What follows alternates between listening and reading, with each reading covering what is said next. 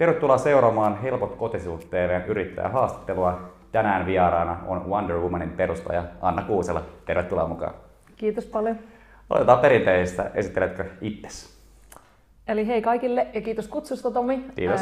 Mun nimi on Anna Kuusela ja tosiaan mä oon Wonder Woman Triben perustaja. Mä alun perin kotoisin Kokkolasta, Keski-Pohjanmaalta ja mä oon nykyään asunut Lontoossa melkein seitsemän vuotta. Ja mä kuvailen itseäni tämmöiseksi energiapalloksi. Olen myös kauppatieteen maisteri. Olen ollut liikkeenjohdon konsultoinnissa kymmenisen vuotta ja nyt mulla on ollut oma firma vähän reilun vuoden, jossa coachaan ja valmennan naisia muun muassa itseluottamuksen parissa.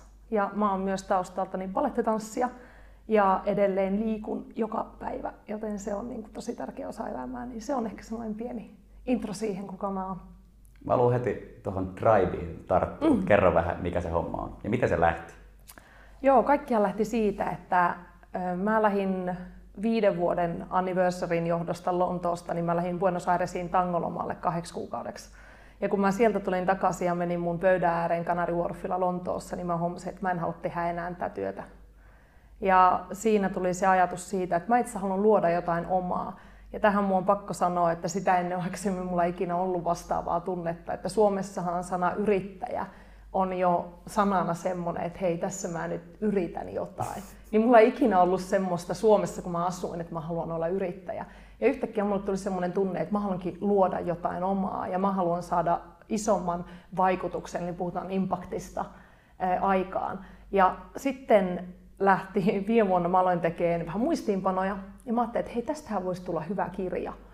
Ja mä olin silleen, että mun kavereille, että hei, että mitä mieltä olette, että jos mä kirjoittaisin kirjan näistä mun ajatuksista, että mitä mä oon tähän mennessä tehnyt mun elämässä ja, ja mitä, mitä mä ajattelen eri asioista. Ja yksi mun kaveri sanoi mulle, että no hei Anna, sä oot kyllä tommonen Wonder Woman, että sä aina kiertelet ja teet kaikkea ja, ja totta kai sun pitää tehdä kirja.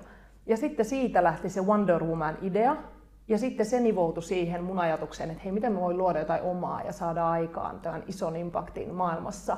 Ja sitten nämä kaksi yhdistyi ja siitä tuli Wonder Woman Tribe, jossa mulla on nyt sitten missiona aktivoida ja voimaannuttaa miljoonaa naista seuraavan viiden vuoden aikana.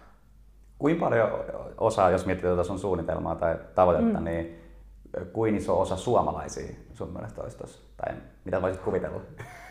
No siis, oh, hankala kysymys. Mullehan itse asiassa tästä mulla on pakko sanoa, mulle on, monet on kysynyt, että miksi vaan naisia? Että miksi sä oot valinnut tämmöisen kohderyhmän? Mä sanon, että haloo, että puolet maailman väestöstä, että, että se on ihan hyvä kohderyhmä. Että enemmän mulla on tietysti niin kuin tähtäimessä sen, sen tyyppiset naiset, jotka on kuin minä. Mm-hmm. Eli jotka on hyvin niin kuin ambitious, kunnianhimoisia ja hyvin niin kuin tämmöisiä, että haluaa, on isoja visioita ja haluaa tehdä elämästään oman itsensä näköistä niin kyllä Suomessa on näitä yhtä lailla kuin kaikkialla muuallakin. Mm-hmm. Että vaikka mun toimintakieli, niin kuin puhuttiin aikaisemmin, on englanti, niin se itse asiassa niin kuin englanti nykyään toimii no, hyvin niin kuin monessa paikassa, että se ei sillä tavalla rajannut tämä hetkistä yleisöä ollenkaan. Ja Suomesta ihan yhtä lailla on mukana naisia niin kuin muualtakin maailmasta. Sä teet englanniksi, niin kuin isossa roolissa on se, että sä muutit Lontooseen?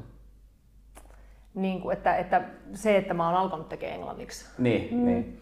No on se ehkä sillä tavalla, että nyt kun, no tietysti kun asuu Suomessa, niin mehän ollaan hyvin tottuneita siihen, että kun me mennään jonnekin muualle, niin kukaan ei puhu suomea. Mm-hmm. Että me suomalaiset on vaan hyvin niin kuin notkeita sen ajatuksen suhteen, että meidän pitää kommunikoida jonkun toisen muun kielellä. Ja me ollaan siitä mun mielestä yleensä ihan suhteellisen avoimia sen suhteen niin mulla ehkä niin kuin lähtökohtaisesti ollut se, että hyvin moni ihminen ei puhu suomea, että Suomen ulkopuolella on aika hiljasta, että mä tulisin sillä toimeen.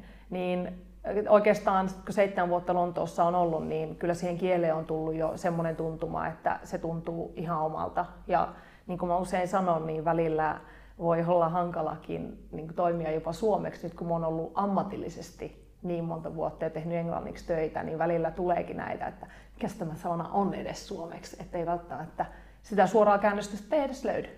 Niin ja siis mullakin tulee itse asiassa toi, kun oikeastaan mitä mä oon pitkän ajan lukenut ja kattonut sarjoja, telkkaria, mm. mitä tahansa, mm. niin kyllä se on ollut, on ollut niin kuin kieli enemmäkseen englantia. Mä oon huomannut jo siitä on tullut toi vaikutus, että on tosi vaikea välillä muistaa suomalaisia sanoja, koska ei harrasta suomea niin paljon, ainakaan just, just lukemalla. Ja, ja tietysti tähän suuntaan me ollaan menossa, että kyllähän entistä enemmän me ollaan niin kansainvälisissä ympäristöissä ja sosiaalisen median kautta ja näin, että et ei se englannin kieli musta tuntuu nykyään nämä suomalaisia millään tavalla säikäytä. Mm. Mulla mul kävi itse silleen, että just kun mä kävin ulkomailla pyörähtämässä ja tajusin, että mä kyllä haluan asua Suomessa, niin sen mm-hmm. jälkeen mun somet muuttui niin kuin, että mä olin silleen, että okei nyt mä teen suomeksi. Mm-hmm. Mä olin pitkä aikaa punninnut, että teenkö enkuksi vai suomeksi. Vähän mm-hmm. olin vaihdellut vuorotelle ja sit ei oikein tiennyt mikä on, mikä on se mm-hmm. juttu, mutta nyt kun tapahtui toi, niin sen jälkeen esimerkiksi mä tein LinkedInin silleen, että mä esimerkiksi mä en niin paljon englantilaisia päivityksiä vaikka mm-hmm. kommentoi tai mitään, että mä oon tehnyt suoran linjauksen niin Suomeen ja mä oon huomannut, että on alkanut nyt jo niin kuin vähän muistuu enemmän noita sanoja ja jotenkin Suomi on alkanut tulla helpommaksi. Ja, ja siinä ehkä se, mikä itselle on tosi tärkeää, on se, että erityisesti ulkosuomalaisena, mitä, äh, miksi minua kutsutaan, on se, että mä koen olen hyvin suomalainen. Ja, ja mulle suomalaisuus on tosi tärkeä asia ja mä oon äärettömän ylpeä mun juurista. Ja mä oon myös tosi iloinen siitä, että mulla on semmoinen kotimaa, johon mä voin ajana mennä, koska mun monilla ystävillä tilanne ei ole myös, ei ole tällainen.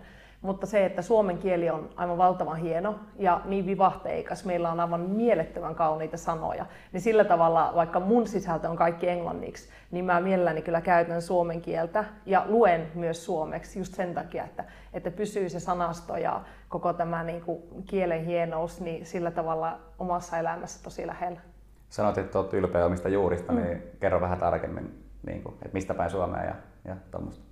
No siis mä oon Kokkolassa syntynyt, eli Keski-Pohjanmaalta, ja koen olevani aika pohjalainen, että me ollaan tämmöisiä äh, rakkaasti naapureita me aina kate- kateellisena vähän katsotaan, mutta me ollaan aika suorasukaisia. Ja mä oon siellä käynyt äh, kouluni ja sitten opiskelin kyllä Helsingissä sen jälkeen kauppatieteellisessä sitten että olin, olin täällä Helsingissä pitkään, mutta opintojen aikana itse asiassa asuin ulkomailla. Että ehkä sen Mä oon nyt tähän mennessä asunut tai työskennellyt seitsemässä eri maassa. Ja ensimmäisen kerran, kun mä lähdin Jenkkeihin aupairiksi, niin olikohan vuosi oli 2002. Eli siitä on jo aika tovi. Niin ehkä se suomalaisuus on itse vasta identiteettinä muodostunut aika paljon sen jälkeen, sitten kun mä oon lähtenyt maasta. Eli mä koen Aa. sen niin, kuin, niin että tiedätkö, silloin kun mä täällä asun, niin sitä ei välttämättä kiinnitä huomioon tiettyihin asioihin. Mutta sitten kun muuttaa pois, niin kun ne omat lasit muuttuu, niin sitten alkaa se kotimaa näyttää vähän eriltä. Ja tietysti näin kesällä, just kun on ollut viime viikko, semmoinen helleviikko, kun on ollut ja on ollut Suomessa ja on päässyt mökille ja on ollut pitkät illat ja aurinko paistaa, niin onhan se niin kuin aivan ainutlaatuista. Mm. Ja muutenkin koko jotenkin tämä, kuin isossa roolissa kulttuurissa on toi mökkielämä, niin kyllä. se on kyllä mun mielestä ihan älyttömän niin on, niin on. on vähän vähemmälle jäänyt ainakin omalla kohdalla viime aikoina, mutta kyllä niin kuin kyllä se on yksi siistimpiä asioita Suomessa mun mielestä se mökkiviikonloppu. Ja sitä, ja sitä eksotiikkaa ulkomaalaisetkin rakastaa. Että kyllä Suomesta multa paljon kysytään, että onko se totta, että teillä on näin, tai onko se totta, että teette tätä. Niin kyllä siinä on semmoista omaa. Mites toi, sä olit aupairina Jenkeissä, niin missä mm. päin siellä? Mä olin New Jerseyssä silloin lähin, kun mulla oli vähän semmoinen tilanne, että niin kuin varmaan aika monella muullakin parikymppisellä, että pitäisi päättää, mitä seuraavaksi tekee niin mä en ollut ihan varma. Ja silloin mä hain kauppikseen, mutta en päässyt sitten ekalla kerralla. Ja veri on vetänyt ulkomaille aina. Mä muistan nuoresta tytöstä pitäen, että vaikka ehkä, ehkä se oli itse suuri juttu se, että okei, mä olin Kokkolasta, kun mä kotoisin, niin se on aika pieni paikka, 35 000. Ja nykyään kuntaliitoksen mukaan on meitä varmaan 45 000 siellä sielläkin mä sanon meitä, niin kyllä se niin, niin, kyllä. Niin sitten mä olin, mä oltiin, matkustettiin kuitenkin perheen kanssa jonkun verran ulkomaille ja mä nautin siitä, että mä olin siellä vieraskulttuurissa, siellä vieraan kaiken sen tunnelman ja kielen ja kaiken keskellä. Kukaan ei tuntenut mua. Niin siinä oli aika semmoinen, että mulla tuli semmoinen olo, että kaikki on niin kuin mahdollista. Että kun mua ei niin kuin kukaan määrittänyt, että ahaa, sä olet tällainen, sä tulet tämmöistä perheestä ja sä oot nämä koulut, niin kukaan ei tiennyt sitä. Mm. Ja ehkä siinä tavallaan syntyi se palo siihen vieraisiin kulttuureihin ja, ja niiden tuntemiseen. Niin sitten mä ajattelin, että hei, nyt voisi olla hyvä tauko sitten lähteä. Ja New York oli musta semmoinen, jotenkin siinä oli jotain hienoa. Et mä oon aina aika paljon luottanut siihen, että mikä fiilis mulle jostain jutuista tulee. Ja jos siitä tulee semmoinen fiilis, että hei, tätä mä haluan tehdä, ja se tuntuu jotenkin, se on niinku burning desire, tiedät sä? Se on musta niinku, se on, se on, niinku, se on semmoinen palo, joku liekki siellä sisällä, että tämä juttu pitää tehdä, niin sitten mä lähdin sinne. Ja sitä samaa liekkiä on muuten niin kuin odottanut muutenkin myöhemminkin elämässä.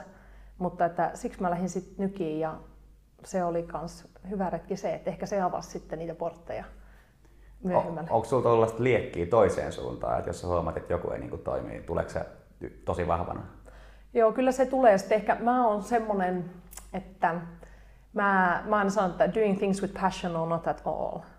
Että ehkä mä oon sitten vähän semmonen, että sitten kun mua ei kiinnosta, niin sitten se tekeminen muuttuu äkkiä aika semmoiseksi mitään sanomattomaksi. Ja sen takia mä monille sanon, että kun ihmiset aika paljon niin kuin kysyy siitä, että mä oon esim. lähtenyt irtisanotun mun duunista niin muutamia kertoja.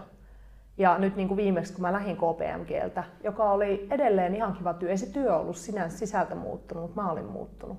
Mm. Kerro nopea tuosta KPMGstä. No se oli, se oli tosiaan, liikkeen konsultoinnissa 10 vuotta tein ja viimeisimmäksi nyt KPMGllä olin ja ura tietysti etenee sitten aika vauhdin Lontoossa, jos siihen panostaa niin paljon kuin mä panostin. Ja ne viikot oli tietysti välillä niin kahdeksan tuntisia ja mä matkustin välillä kolmen eri Euroopan kaupungin väliä yhden viikon aikana, viides päivässä. Ja mä nautin siis mun työstä tosi paljon, koska hän muuten olisi tehnyt sitä. Mm. Ja ja se niin kuin, mahdollisuudet siinä ja se oppimiskäyrä oli niin, kuin niin valtava, että mä oon aina mennyt sen perässä, että ei pelkästään se titteli eikä pelkästään se brändi, vaan se, mitä mä itse siitä niin kuin saan ihmisenä, että kuinka paljon mä voin kasvaa, niin mua se motivoi tosi paljon. Mutta niin kuin sanoin, niin mä menin silloin sitten Buenos Airesiin, niin kun mä sieltä palasin, niin mä huomasin, että joku mun ajattelussa oli muuttunut niin, että takaisin ei ole enää menemistä. Et ehkä se oma, siinä vaiheessa mä näin sen, että, että se tavallaan väylä, mikä siinä konsultoinnissa oli auki ja mihin suuntaan se oli menossa, niin se ei enää ollut se, mitä mä halusin tehdä. Että mä halusin mennä toiseen, mä halusin itse luoda jotain. Mä en halunnut pelkästään olla niin kuin siinä koneistossa, jossa mä olin aina vähän niin kuin outside the box. Niin se on aika hankalaa olla niitä harvoja, jotka on koko ajan siinä outside the box. Mm. se oli niin kuin mulle oikeasti välillä, niin se oli joka päivästä työtä se, että mä olin aina erilainen. Ja se ei liittynyt pelkästään suomalaisuuteen, vaan se liittyi siihen, että mä oon nainen, mä oon aika suorapuheinen ja mä oon tosi niin kuin, niin kuin out there, että mä haluan tehdä nämä jutut, mä sanon mitä mä ajattelen kaikki. Niin se ei välttämättä niin kuin välillä ole sit, jos se ei ole oikeassa ympäristössä, niin se voi olla aika väsyttävää. Mm. Joo, vois mennä vähän tarkemmin tuohon Lontooseen mm. nyt, niin mä luin sun sitä blogi tai mikä, mikä mm-hmm. postaus olikaan, niin siinä sanottiin, että 500 mm-hmm. eurolla vai mikä, mikä mm-hmm. olikaan, niin pankkitili sen verran ja irtisanoutunut ilmeisesti työstä ja muutat sinne, niin minkä takia ja kerro vähän siitä, siitä matkasta. Joo, siis tosiaan, se, siitä on siis seitsemän vuotta. Ja, ja mulla kävi semmoinen juttu, että mä olin siis pitkässä parisuhteessa yhdeksän vuotta. Ja tämä sitten loppui äh, tämmöiseen niin kuin, äh, valehtelun. Mä mietin jotain kauniimpaa sanaa, mutta sitä, sitä se oli, että tuli, tuli tämmöinen tilanne. Ja sen jälkeen sitten kun tämä parisuhde päätti, että tässä on nyt, tämä loppuu, tämä loppuu tähän, ei jatku enää, niin sitten siinä vaiheessa mä olin Deloittella töissä ja mä tykkäsin tosi paljon mun duunista. Ja mulla oli mieletön kämppä Punavuoressa, mä viihdyin siellä tosi hyvin ja mulla oli balettiharrastus, joka oli tietysti on, ja on edelleen todella lähellä sydäntä. Niin tiedät, se kaikki alkoi olemaan vähän sitä samaa. Ja joka päivä mä tiesin, mitä tapahtuu. Mä tiesin, mihin tämä homma on menossa. Mä jotenkin siitä niin puuttu se niin faktori, mitä mä huomasin, että mä kaipaan mun elämää. Ja sitten mä, mitä mä usein teen, mä että no niin, että sekoittaa sitä soppaa vähän, että mitä mä voin tehdä. Ja tässä itse asiassa, mitä mun aikaisemmin sanoa, on se, että okei, okay, mä otin loparit. Ja mä sanoin, että tämä ei tarkoita sitä, että muiden pitäisi tehdä näin. Että jokaisen pitää toimia se omalla tavallaan riskiprofiilin muodossa, että mikä sopii niin kuin sun persoonalle. Mutta mulle itselle tuli siinä semmoinen, että, että mä yritin Deloittella ensin, yrittiin siirtää ja mun pomot jeesas mua, että jos mä olisin voinut siirtyä sitten Lontoon Deloittelle. Ja se oli tosi hidasta ja tietysti näin kun on aika junnu siinä vaiheessa uraa, niin Lontossa on niin valtava volyymi, että mä luulen, että ne oli silleen, että hei, emme nyt ihan samaa, ei niitä niin paljon kiinnostunut. Niin mä olin silleen, että hei, mä en tarvi niin tätä yhtä työnantajaa siihen, että siirrynkö mä, muutanko mä maata vai en. Että tää on niin, niin iso asia, että jos mä haluan mennä, niin mä menen, tuki mun työnantajasta tai ei. Ja sitten mä otin loparit ja muutin ja tosiaan kun mä lähdin, niin ei mulla ollut kämppää eikä enkä mä oikeastaan tuntenut Lontoosta ketään. Mä olin ollut siellä kerran, mutta mä ajattelin, että Lonto on riittävän lähellä. Siellä on konsultointia, siellä on tanssia ja mä pääsen käymään kotona. Se ei ole niin kaukana kuin New York ja tietysti niin kuin siinä vaiheessa ilman tätä poliittista tilannetta, mikä meillä nyt on, niin sinne pystyy vaan muuttamaan. Mm. Ja mä ajattelin, että hei, pari vuotta Lontoossa, varmasti tulee vaihtelua elämään. Ja, ja, ja sitten lähdin ja oli, alku oli niin kuin aika rankka itse asiassa, että varmaan 40 kertaa kuulin ei, että ei, kaikki oli aina oli jotain, että ei olla kiinnostuneita tai sulla ei ole oikea profiili tai sulla ei ole, niin kuin kaiken näköistä. Ja mulla ja oli yhdessä Kerrotko nopea, siis, siis ei, 40 kertaa ei mihin? Konsultointihommiin, mitä mä hain. Eli hait siis työpaikkaa Joo, vai yr, yr, okay. Työpaikkaa, joo. joo silloin, silloin mä halusin jatkaa konsultointia vielä. Ja tietysti niin Lontoossa ja markkina on, niin kuin, siinä vaiheessa varsinkin niin kuin digitaali, digitalisaatio oli tosi uutta ja markkinassa tapahtui paljon, se oli kasvamassa. Niin jo 40 kertaa tuli eitä niin kuin joka suunnasta. Jossain vaiheessa mä muistan, mä istuin, mä muistan edelleen tämän niin kuin eilisen, mä istuin Notting kahvilassa ja mä olin silleen, että mä lähden kotiin. Että että tästä ei tule mitään. Ja olikohan sit siitä niin kuin pari päivää eteenpäin, niin sitten mä sain ensimmäisen tarjouksen, johon mä heti sanoin kyllä, koska mä olin että nyt mä haluan, niin kuin, mä haluan päästä töihin, mä haluan päästä tähän elämän syrjään kiinni. Ja, ja sitten siitä se sitten lähti. Mutta joo, että muutaman kerran piti kuulla ei, että, että vaikka ulospäin joskus näyttää, niin kuin varmaan itsekin tiedät, että onpas tuon elämä helppoa ja onpas näin ja, ja kaikki on ihanaa, niin hei, monesti näissä jutuissa on niin, niin paljon työtä taustalla, että sitä ei kukaan arvaa. Että kyllä tämä on niin kuin mindset game first and foremost. Oh. Mm. Jatka vaan lisä, lisää siitä Lontoosta. no siis sitten, sitten mä menin, siis, no ehkä, ehkä siitä sen verran, että sitten mä menin siis tota niin, sanotaanko näin, että asunnon löytäminen ö, ja duunin löytäminen oli suht helppoa, pankkitili avaaminen on täysin eri homma. Et ketkä on ikään vaihtanut maata, niin tämä niinku byrokratia joka maassa, niin jo halleluja, kun siitä selviää. Mutta sittenhän se elämä asettuu uomiinsa, että onhan se työntekeminen, oli maa mikä tahansa, niin sehän on sitä samaa, että eihän mm. siinä. Mutta tietysti niin kuin näin, just olin tota, niin siitä pitkästä parisuhteesta sitten, niin kuin, että se oli loppunut ja oli muuttanut uuteen maahan ja Lontossa niin valtavasti mahdollisuuksia, niin olihan se eka pari vuotta niin kuin aivan mieletöntä että mennä sisälle semmoisen kaupungin sykkeeseen, jossa on niin kuin porukkaa, niin kuin se, se fiilis ja se niin kuin energiataso on ihan erilainen. Ja se sopii jotenkin tosi hyvin mulle. Ja tietysti se, mistä mä sanoin aikaisemmin, että kun menee ulkomaille ja anonyymi, niin sehän antaa myös sulle semmoisen mahdollisuuden, että sä voit tavallaan rebrändää sun, itse, sun omaa itsesi ja olla, että hei, tämmöinen mä oon. Mm. Niin se antoi ehkä itselle semmoisen mahdollisuuden, että okei, minkälainen itse mä haluan olla ja, ja mitkä jutut on mulle tärkeitä ja niin kuin, what is Anna all about. Niin siitä lähti sitten äh, niin kuin semmoinen toisenlainen kausi ja vaihde päälle – mutta että se mun eka duuni, niin se, siitähän mä sitten lähdin taas toisen kerran. Mun äiti aina ilahtuu näistä, kun mä oon silleen, että olen muuten ajatellut ottaa loparit. Niin otin sitten loparit, koska se ei vastannut, tämä johdon visio ei vastannut mun visioon. Ja mä olin silleen, että mä en halua kontribuoida semmoiseen visioon, joka ei ole linjassa mun omien arvojen kanssa.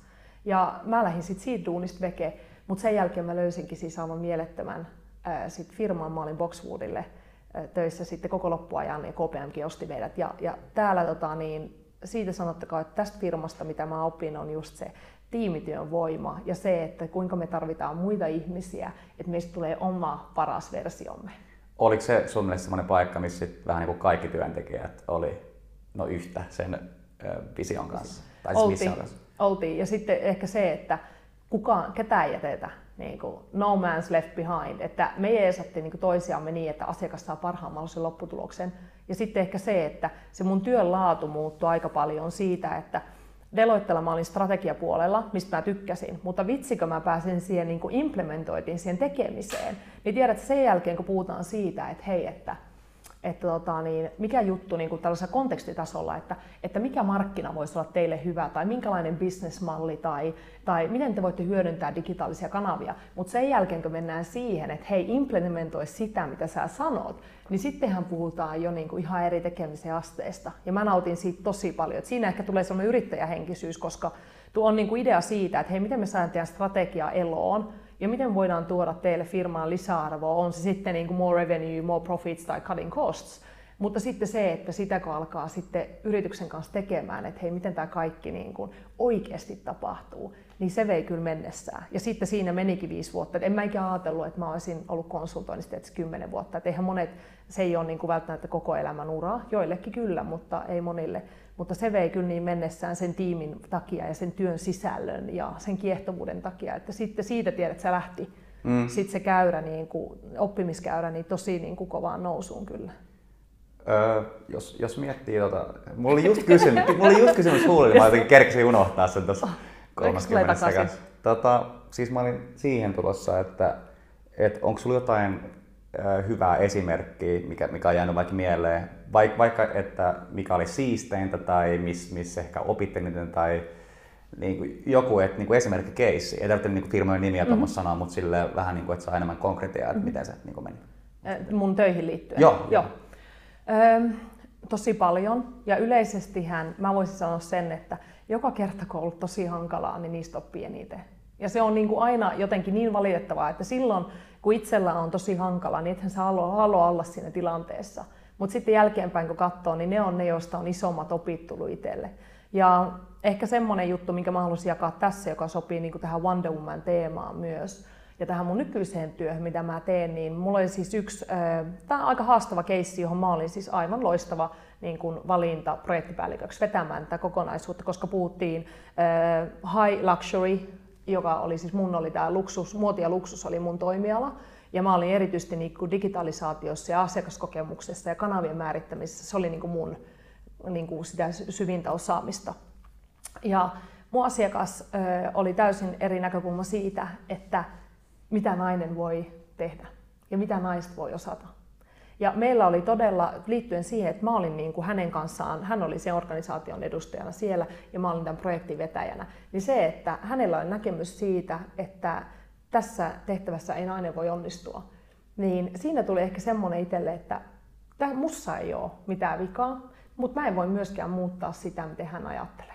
Että tulee niin kuin tiettyjä hetkiä elämässä, että nykyään puhutaan paljon siitä, että no niin, että, että niin kuin mikä on niin kuin failure ja milloin sä luovutat ja kuka on niin kuin quitter ja kaikki nämä jutut. Niin välillä mun mielestä se, että, että välillä mä oon niin, niin silleen, että läpi vaikka harmaan kiveen, että, että pohjalaisuus tulee sieltä ja suomalainen sisu ja kaikki nämä, että nyt tehdään. Mutta välillä on sitten myös se hetki ollut omalla uralla, että on silleen, että itse asiassa tähän mä niin luovut, selvä, että mä en voi tätä tilannetta muuttaa. Ja silloin, ja mä sanon aina, että if you can't change the environment, you need to change the environment. Niin silloin mä sanoin, että, että okei, että on parempi tälle projektille ja tämän projektin menestykselle, että mut otetaan pois tästä niin tehtävästä. Ja se oli tietysti niin itselle tietyllä tavalla niin tosi nöyryttävää sanoa, että hei, että mä en niin pysty tekemään tätä. Mutta siinä vaiheessa mä myös mietin sitä, että, että joskus tosiaan mä en voi niin vaikuttaa siihen, miten mun ympäristö käyttäytyy ja mitä he tekee. Ja siinä on ehkä tullut niin semmoisia oppeja tavallaan niin itselle, että, että konsultoinnissa erityisesti, kun on aina tietyssä niin leadership-asemassa, niin se on tosi henkilökohtainen kokemus. Niin kaikki nämä on vaikuttanut niin, niin syvästi itseen, koska mä oon joka kerta, että katson siihen peiliin, ja joka kerta aamulla mun pitää olla silleen, että onko mä niin kuin sujut itteni kanssa. Niin se on pari kertaa ollut kyllä tosi niin kuin rankkaa se, että mikä on se oikea päätös. Mm. Tiedät sä? mun, mun mielestä toi oli tosi hyvä päätös ja mm. silleen, että jos tuommoisessa tilanteessa ei ota itteensä, niin nehän vaan kasvattaa. Ne kasvattaa. Ja sitten ehkä se, että ottaa itteensä, mutta sitten se, että siitä pitää sitten toipua. Että, että niin, niin, ei, no, voi, niinku, tiedätkö, ei voi niinku liian kauan alkaa miettimään, niinku, että, että, että mikä nyt meni vikaan ja näin, että ottaa niinku opikseen ja mennä eteenpäin. Mutta että kyllä tuossa, niin kuin sanoin, niin ne hankalat kokemukset, mitkä on ollut, niin niistä on oppinut kaikkein eniten, vaikka se silloin onkin aika rankkaa. Toi on ihan sama, jos miettii vaikka jotain, ihan keltä tahansa jotain vähän niin kuin kriittistä palautetta Kyllä. tai kritiikkiä, niin, tota, niin, niin kyllähän se aina siinä vaiheessa tuntuu vähän ikävät, kun sen kuulee. Mutta sitten myöhemmin on silleen, että onneksi sano ja, Just näin. ja, ja sitten tulee aina ku, niin kuin takas kuulee lisää. Ja, ja, ja sanotaanpa se vielä siihen, että tietysti niin tuossa on kaksi asiaa on se, että meidän pitää myös oppia antamaan palautetta. Että kuinka mä voin antaa sulle palautetta, että hei Tomi, tämä oli tosi hyvä ja vielä parempi olisi, että mm. eikö niin? niin? Koska meillähän on ihmisenä, mä on tosi paljon paneutunut aivojen toimintaan, että tämä niin mindset ja neurotiede mun mielestä menee käsi kädessä. Niin meillähän on aivoissa myös se negativity bias, että me keskitytään aina siihen, mikä on väärin, mikä puuttuu, mitä me ei voida kontrolloida. Niin se vaan, että jos sun elämässä on tämä pattern, että sä koko ajan toimit näin, että tämä on väärin, mulla ei ole tätä, tähän en voi vaikuttaa, niin se on tosi huono kaava olla elämässä. Mm. Ja, ja tämä liittyy niinku siihen tavallaan, että, että kritiikkiä kun saa, tai joku on joskus sanonut yhden negatiivisen sanan, niin me muistetaan just se, mutta me ei muista sitä viittä hyvää asiaa, minkä sä oot sanonut. Meivä. Niin se on niin kuin myös tosi tärkeää muistaa, että, että me ollaan niin äkkiä mennään aina siihen, että mikä on niin kuin vialla sen sijaan, että keskittäisiin siihen, että hei, tämä on tosi hyvin, kuinka voin tehdä tästä vielä paremman. Niin, ja jos miettii jotain palautteita ylipäänsä, mm. niin kuin vaikka, vaikka jollekin firmalle, vaikka jollekin kaupalle, niin kyllähän se aika niin kuin, ne negatiivisesti halutaan sanoa, mutta positiivisia sanotaan aika harvoin. Just näin, mutta siinä on myös se, että onko monet firmat, onko ne varautunut myös siihen, että he ottaa positiivista palautta vastaan. Että aina ei myöskään anneta sitä mahdollisuutta, että pyydetään vaan niitä kehityskohteita tai sitä kritiikkiä, eikä sitä, että hei, mikä se oli tästä tosi ees. Että, mm. että siinä on niin kuin kaksi puolta. Mä haluan mennä pikkasen tuohon, kun sä sanoit, että sä oot just äh, useasti irtisanoutunut, mm. niin mä oon ihan samanlainen. Mm. Mä, mä mieluummin niin kuin irtisanon, mm-hmm. niin sit, sit antaa sellaisen tietynlaisen motivaation tai pakon, että nyt pitää tehdä jotain. Mm-hmm. Kun vertaa siihen, että ei irtisanoudu, niin sit voi olla, että, että sitten on vaikka vuoden päässä samassa tilanteessa, mm-hmm. ei tapahtunut mitään. Kerro vähän sun nä- näkemystä tai niin kokemusta tuosta asiasta. No ehkä, ja tietysti niin kuin maailmahan on muuttunut, että, että mä mun äiti on sairaanhoitaja ja tehnyt siinä uransa ja ollut keskussairaalassa töissä, mutta tämmöisiä uria ei samalla tavalla enää ole. Että näähän muuttuu, niin kuin nämä urat paljon niin kuin sillä tavalla, että tehdään paljon niin kuin lateraalisia siirtoja, että ei aina mennä sitä yhtä niin kuin porrasta ylöspäin. Ja, ja se mun mielestä, niin kuin, että nykyään ehkä nuoret ajattelee myös eri tavalla, että Aa, mä oon tässä duunissa kolmesta viiteen vuotta, se on ihan ok, että se ei CVs näytä pahalta vaikka vaihtaa jos, jos niin kuin parikymmentä vuotta sitten on voinut olla vähän eri ajatusmalli. Niin se tietysti, niin kuin me eletään semmoista aikaa, että on paljon hyväksyttävämpää niin kuin muuttaa mieltä ja vaihtaa. Mm. Mutta ehkä itselle se, että, että tietysti konsultointi, mikä mulla on ollut, niin kuin pitää muistaa tässä niin kuin backstorina se, että, että se on niin, niin tosi intensiivistä, että kun mäkin halusin nyt viimeisin siirto, mikä mulle tuli, että mä haluaisin tehdä jotain uutta, niin silloin jos sä teet kahdeksan tuntia viikossa töitä, ja sen lisäksi vielä niin kuin treenaat ja Lontoossa niin kuin matkustaa aika paljon, että ne, niin kuin, tämä työmatkailu on aika pitkä. Niin milloin sä mietit mitään uutta? Tiedät? Niin, niin mulla tuli niin kuin siinä semmoinen, että mulla oli pakko lopettaa, että mä annoin niin kuin tilaa sille uudelle tulla. Niin se oli ehkä niin kuin semmoinen tavallaan niin kuin järkevämpi selitys, siinä on vähän enemmän niin kuin common sense. Mutta mä sanoisin noin muuten, että mä on, niin kuin mä sanoin, niin mä yleensä teen niin kuin asiat niin kuin tunteen palolla tai sitten en. Mm. Että silloin kun mulla on tullut semmoinen olo, että mä haluan oikeasti jotain uutta tai jotain muuta, niin sitten mä oon vaan rohkeasti mennyt niin kuin sitä, sitä uutta kohti. Ja ehkä mulla on semmoinen luotto, perusluotto elämään, että kaikki järjestyy aina. Mm. Ja, ja se, että mä tiedän itse, että mulla on, niin kuin, mitä mä osaan, mitä voimavaroja mulla on ja miten mä voin käyttää niitä niin, että mä saan haluamani lopputuloksen. Että nykyään niin monet ihmiset ajattelee, että okei, nyt jos mä lähden KPMGltä, niin sitten mulla ei ole enää sitä brändiä. Mutta jos niin miettii tätä niin, että nyt kun mä lähden KPMGltä maanantaina, mä olen tiistaina edelleen aivan sama ihminen. Mm. Mulla on aivan sama osaamispääoma, mutta kyse on nyt siitä, että kuinka relevanttia mä teen mun osaamisesta, kun mulla ei ole sitä isoa brändiä takana. Ja sittenhän se tulee mielenkiintoiseksi se asia. Niin mä oon niin kuin aina luottanut siihen, että mä tiedän mitä mä osaan ja mä tiedän kuinka markkinoida sitä. Mä löydän aina jonkun duunin niin kuin se, se on, niin kuin mä oon niin takonnut sen niin oma itteen, että mä tästä mä sanoinkin sulle vissiin, että mä en ikään kuin ajatellut, että mä oon työtön. Mä en vaan pidä siitä sanasta, musta siinä on tosi negatiivinen kaiku. Niin mä en ikinä ole sanonut, että mä oon työtön. Että aina kun mä oon hakenut jotain uutta tai mä oon muuttanut ulkomaille, mä oon silleen, että hei, että olen seikkailija tai etsin uutta, luon uutta, haen uutta tai puhun niin kuin sitä asiasta eri tavalla eikä niin, että on työtön. Heti kun se niin sanoo sen sanan, niin tässä niin kuin melkein masentaa. Tiedät sä? Niin kuin, että se on vaan niin kuin eri, että tämä on niin kuin again, niin kuin, kaikki on kiinni siitä mindsetista. Niin on, niin on. Mm. Mut nyt on muuten breikin aika, jatketaan tästä kohta lisää. Kohta jatkuu. Sitten jatketaan. Tota, mä haluan tuohon työttömyyteen tarttua. Mm. Mulla on tullut tämmöinen ajatus, kun miettii mun omaa historiaa, että kuin vaikeaa on ollut opiskella, mm-hmm. kuin vaikeaa on olla ollut jonkun, siis sille, että on normityöntekijä. Mm-hmm. Niin mulla on herännyt sellainen ajatus, että mitä jos työttömissä on paljon ihmisiä, joille ei vain yksinkertaisesti joko sovi koulu tai työnteko, mutta ne olisi vähän niin kuin yrittäjiä oikeasti, mutta ei ole tullut ikinä vastaan sitä, että sitä kohti niin kuin jotenkin tsempattaisi tai, mm. tai että missä voisi olla. Että kun mietin omaa kohtaa, niin mähän niin kuin, että mitä asioita mä teen, niin ne kaikki lähti silleen, että mä vaan testasin jotain ja opettelin YouTube-videoa avulla vähän. Niin, kuin, niin tota, mulla herran tuommoinen ajatus, mitä sulla, onko sulla mitään? No siis, ja sä oot tosi rohkeasti seurannut sitä, mitä sä oot halunnut tehdä, että sä oot lopettanut koulun kesken ja ehkä joka niin kuin nykymaailmassa nähdään, että edelleen on aika jopa radikaalia, eikö niin? Ja eh, ehkä tuossa on semmoinen, mitä mä sanoisin, on se, että me välillä ajatellaan liikaa niin kuin siinä boksissa. Ja jos, jos sä haluat tehdä jotain erilaista, niin siitä boksista on niin kuin pakko tulla ulos. Ja me ollaan opetettu, meidän yhteiskunnassa meitä opetetaan niin tietyllä tapaa, että no niin, että nyt tämä koulu tässä ja sitten menee yliopistoon ja sitten sen jälkeen olisi hyvä, että menee naimisiin ja sitten on lapsia ja sitten on se koira ja, ja asuntolaina ja näin. Että tavallaan se, että, että mitä enemmän haluaa niitä niin kuin uusia ajatuksia, niin sitä enemmän pitää myös haastaa sitä omaa ajattelua. Että meillähän niin kuin meidän alitajunta ohjaa niin kaikkea meidän tekemistä ja kaikki meidän uskomukset ohjaa niitä tuloksia, mitä me elämässä saadaan.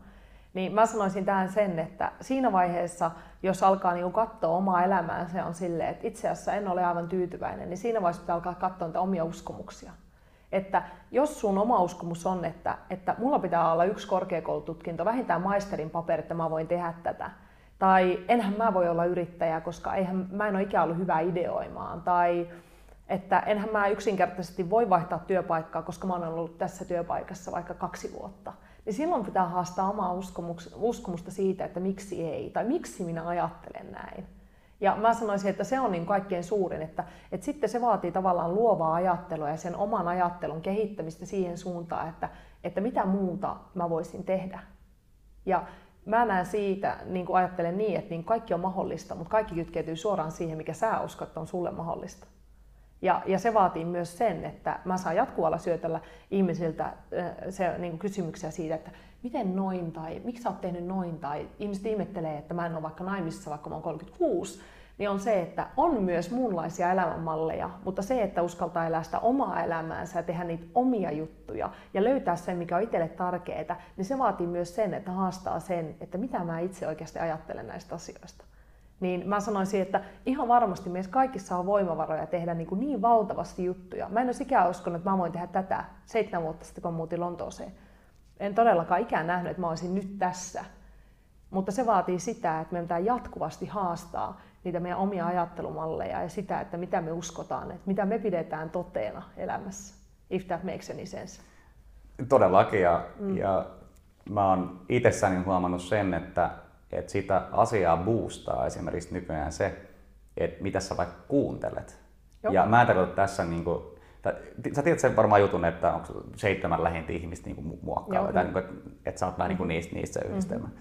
Niin, niin mä uskon, että se on muuttunut vähän enemmän silleen, että et ei välttämättä seitsemän lähintä ihmistä, vaan seitsemän, joita sä kuuntelet. Mm-hmm. Ja nyt mä tarkoitan tällä kuuntelulla esimerkiksi nykyään jotain hahmoja just somessa tai, mm-hmm. tai jos, jossain tollasissa, mm-hmm. että kun mä aloin just kuuntelemaan semmoisia niin yrittäjiä, aika suosittuja, mm-hmm. niin, niin kyllä se niin kuin sit alkoi antaa mullekin sitä rohkeutta enemmän tehdä näitä asioita. Ja, ja koko vloggaaminen lähti siitä, kun Gary Vaynerchuk-niminen tyyppi, mm-hmm, niin kuin, mut, mut sille rohkas tekee kyllä. sitä. Sitten mä vaan tein ensimmäisen vlogin ja yhtäkkiä se johti siihen, että mä tein nykyään kaikkia videoita ja mhm. haastatteluja. Mm-hmm. Se, on, se on pienestä kiinni, kun, niin kuin, et, et, se voi olla, että yksi tyyppi, jota ei edes tunne, sen joku yksi pikku video tai mm-hmm. blogi tai mikä tahansa, mm-hmm. saa sut tekee jotain, mikä mm-hmm. muuttaa sun elämän. Mm-hmm. Ihan todellakin. Ja mä sanoisin, että se on pienestä kiinni, mutta consistency is key. Eli tavallaan mitä me tehdään jatkuvalla syötöllä. Ja tämä on siis erinomainen esimerkki, koska mä itse ajattelen itse niin, että se on Jim Rohn, joka on sanonut you are the average of five people around you. Mutta mä sanoisin niin, että, että mun yksi läheisimmistä ihmistä on Tony Robbins. Eikä tarkoita sitä, että mä hengailen Tonin kanssa joka päivä, mutta mä kulutan hänen sisältöään ja käyn hänen niin kuin, seminaareissaan ja näin.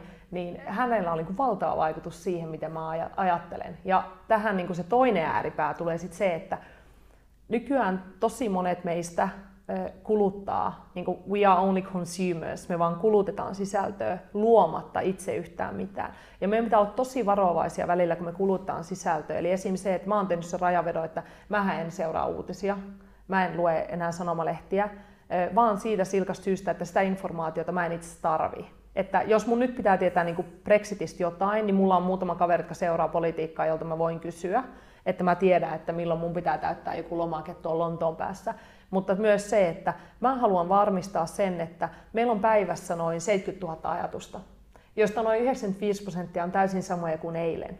Niin jos mä joka päivä vaan kulutan sitä samaa sisältöä, niin ei se mihinkään muutu.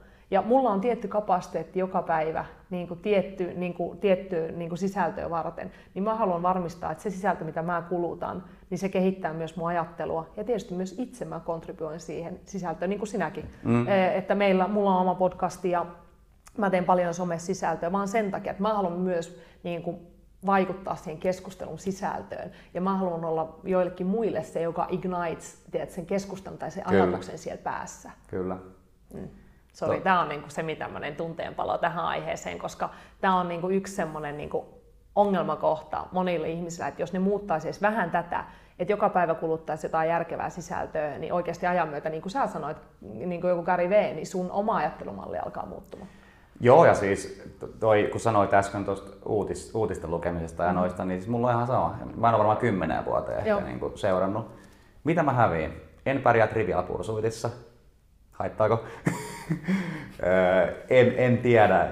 Tai jos käydään jotain keskustelua liittyen uutisiin, niin sit mä oon kuuntelija, koska ei mulla mitään sanottavaa, mm. kun en mä tiedä siitä. En mä niinku, et, et miksi, miksi sille kaikesta pitää tietää? Tietenkin, jos olisi joku poliitikko tai, tai haluu sinne. Mm-hmm.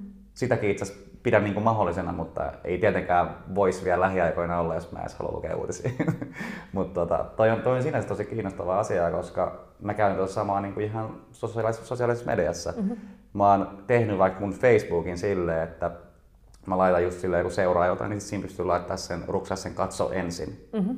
Niin, niin semmoset, jotka tekee hyvää, positiivista, opettavaa, inspiroivaa materiaalia, niin jos mä käyn Facebookissa, niin mulla tulee ne aina heti eka siihen. Ja mä en hirveän pitkään yleensä oo siellä. Niin periaatteessa se, mitä mä näen, on semmoista, joka tuo mulle hyvää fiilistä ja ehkä hyvää infoa en näe niitä, jos joku valittaa elämästään. Ne itse asiassa mä laitan, niin kuin, että mm. otetaan seuraaminen pois, ei, mä tarvitse mm. tietää niitä. Mm. Miten sun somekäyttö? Öö, käytän liikaa, sanoisin. Öö, ja tietysti mä teen niin paljon töitä nykyään myös puhelimen kautta ja ihan Instagramin kautta niin kuin asiakkaiden kanssa. Öö, niin tietyllä tavalla sosiaalinen media on ehkä vähän eri asemassa niin kuin omassa elämässä, mitä se oli esimennen. Mutta tietysti tämä on myös semmoinen kanava, joka on täysin ainutlaatuinen siihen, että mä pystyn jakamaan mun viestiä ja mitä mä ajattelen eri asioista yleisön kanssa, jotka kokee, että he ajattelevat samalla tavalla mun kanssa. Niin mä näen niin kuin mulle sosiaalinen media niin kuin oikeasti niin kuin käytön puitteissa niin on niin kuin aivan mainio työkalu ja tietysti on antanut mulle väylän myös tutustua semmoisiin ihmisiin, joita mä en muuten niin kuin tapaisi, enkä tietäisi, että he olisivat. Mm. Niin ja jos miettii, mä oon huomannut niin sen esimerkiksi, että mä käytän vaikka Instagramia. Mm-hmm. Instagramissa niin kuin pääsääntöisesti ne kontaktit, mitä siellä on, niin on niin kuin tuttuja. Mm-hmm. Ja tutut ei välttämättä ole kiinnostunut niin kuin sun työasioista mm-hmm. Mutta sitten kun mä aloin tota LinkedInia käyttää, niin se maailma oli semmoinen, että se niin kuin toimii mulle. Että siellä mm-hmm. tulee paljon kommentteja, paljon reagointeja ja herää hyvät keskustelut niin kuin siitä jutusta, mitä mä tuotan. Mm-hmm. Näistä haastatteluista yksi mm-hmm. klippi, niin se on semmoinen kiva viikoittainen varma keskustelu, niitä, mitä siitä saa. Ja, ja tuota, tykkään tosi paljon siitä, että siellä niin kuin, mä oon täysin oma itteni, kommentoin siltä tavalla, mitä mä haluan kommentoida. En ole mun mielestä semmoinen PR-tyyppi siellä, mm. vaan mä haluan niin kuin, laittaa mun luonnetta mm. silleen kunnolla. Ja sitten on huomannut, että se, niin kuin, se toimii. Ja tietenkin se toimii semmoisille, jotka tykkää vaikka mun tyyppisestä mm. ihmisestä. Niin on niin kuin, tosi hyvä kanava löytää uusia tuttavuuksia.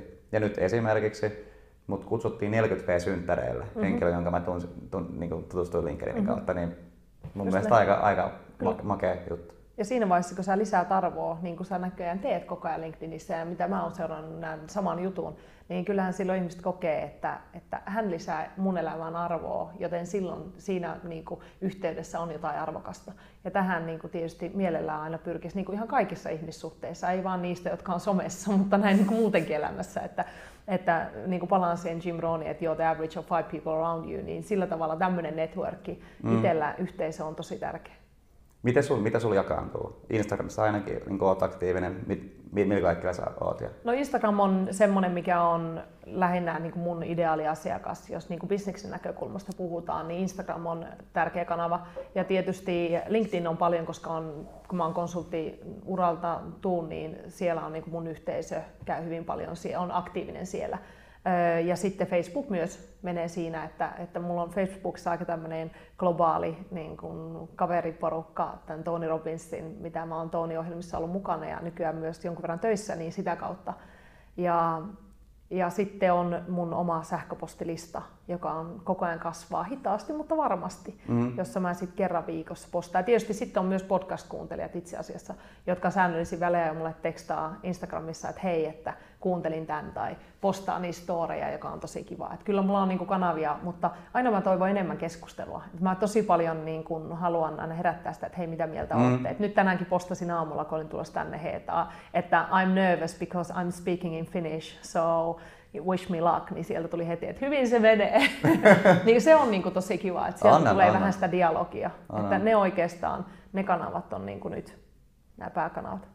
Jos, jos miettii tuon tota, niinku keskustelun herättämistä, niin mitkä mm. aiheena on sulle niinku tärkeimpiä? Mm. Miss, missä miss, missä tota asioissa haluaisit, että tulisi isot keskustelut? No siis mun, mitkä on niinku mun tarinoita, mitä mä tykkään kertoa, on just tämä, että itse niin kuin pitää toteuttaa unelmiaan. Ja miksi se itse pitää toteuttaa on se, että kuka ei tule kotoa hakee. Ja siitä mä puhun paljon, että, että kuinka tärkeää se on, että me ymmärretään itse, että, että mikä tavallaan vastuu meillä on otettavissa, jos haluan niitä unelmia toteuttaa, mutta se on mahdollista. Mä uskon siihen, että anything is possible, but you need to do the work. Mm. Niin mä puhun aika paljon siitä. Ja kyllä mä puhun, mä puhun paljon myös tässä uskomusten voimasta. Eli siitä, että kuinka oikeasti kaikki on niin kuin 8 prosenttia psykologiaa ja 2 prosenttia mechanics. Että se tavallaan, että sun mindset ja ajatukset on oikeat, niin se jo niin kuin ajaa kaikkea meidän tekemistä. Ja sitten tietysti mä tykkään jakaa niin mun tarinoita siitä, että kuinka just mä oon muuttanut ulkomaille ja kuinka mä oon niin töissä eri tilanteita, niin kuin, kuinka mä oon niistä selvinnyt ja esim. tästä parisuhteesta, kuinka se loppuu ja silti he on still alive, niin näitä juttuja, jotka tukee tavallaan sitä, että hei, että kaikki elämässä on mahdollista, mutta, mutta sun täytyy itse, niin kuin, you need to show up and do the work, niin siitä mä puhun aika paljon, että inspiraation näkökulmasta. Kyllä. Tuossa muuten toi parisuhteen lopettaminen on, on viime aikoina ainakin mun tuttava piirissä ollut mm. aika semmoinen, tota, tai ehkä itselläkin aikoinaan, niin siis kun siinä on kato se, kun siinä on ne tunteet niin vahvasti mm-hmm. mukana, että jos vertaa siihen, että irtisanoutuu duunista, mm-hmm. niin esimerkiksi mulla on se tunnetila, että mä haluan täältä pois. Mm-hmm.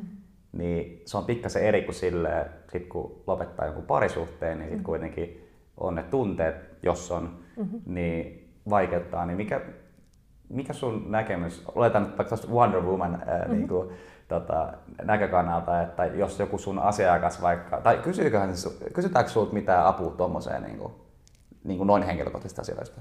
Joo, siis hyvin usein mun työ on hyvin henkilökohtaista, koska me puhutaan, silloin kun aletaan puhua uskomuksista ja mindsetistä, ja mä puhun aika paljon uh, courage, confidence, connection, on nämä kolme teemaa, niin ne on hyvin henkilökohtaisia. Niin kyllä parisuhteesta kysytään enenevissä määrin. Ja tietysti nykyään, kun maailma on siinä mielessä myös muuttunut, mm. että me saataan pidempäänkin katsoa ja valita ennen kuin me sitten ollaan ja päädytään yhteen parisuhteeseen tai sitten jopa niin, että, että siitä sitten lähdetään ja sitten haetaan uutta.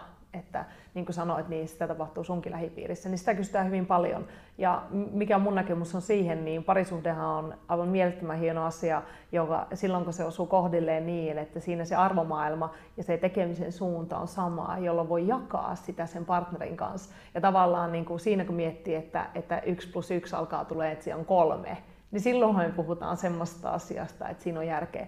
Öö, niin tietysti mun näkemystä tähän on tämä. Mutta tota, niin mä sanoisin, että, että se kaikki lähtee niin kuin siitä, että se, se mitä mä näen kaikkein eniten on se, että ihmisten tietysti monesti ajattelee, että jokin ulkoinen tekijä voi niin kuin fiksaa sen sun onnellisuuden tason. Eikö niin? Et me ajatellaan, että jos mulla nyt olisi mies, niin voi että mä olisin onnellinen, tai, tai naisella hyvin usein, niin jos olisin viisi kiloa hoikempi, niin voi että olisin onnellisempi. Tai sitten, että hankitaan tähän nyt lapsi, niin tämä korjaa asian.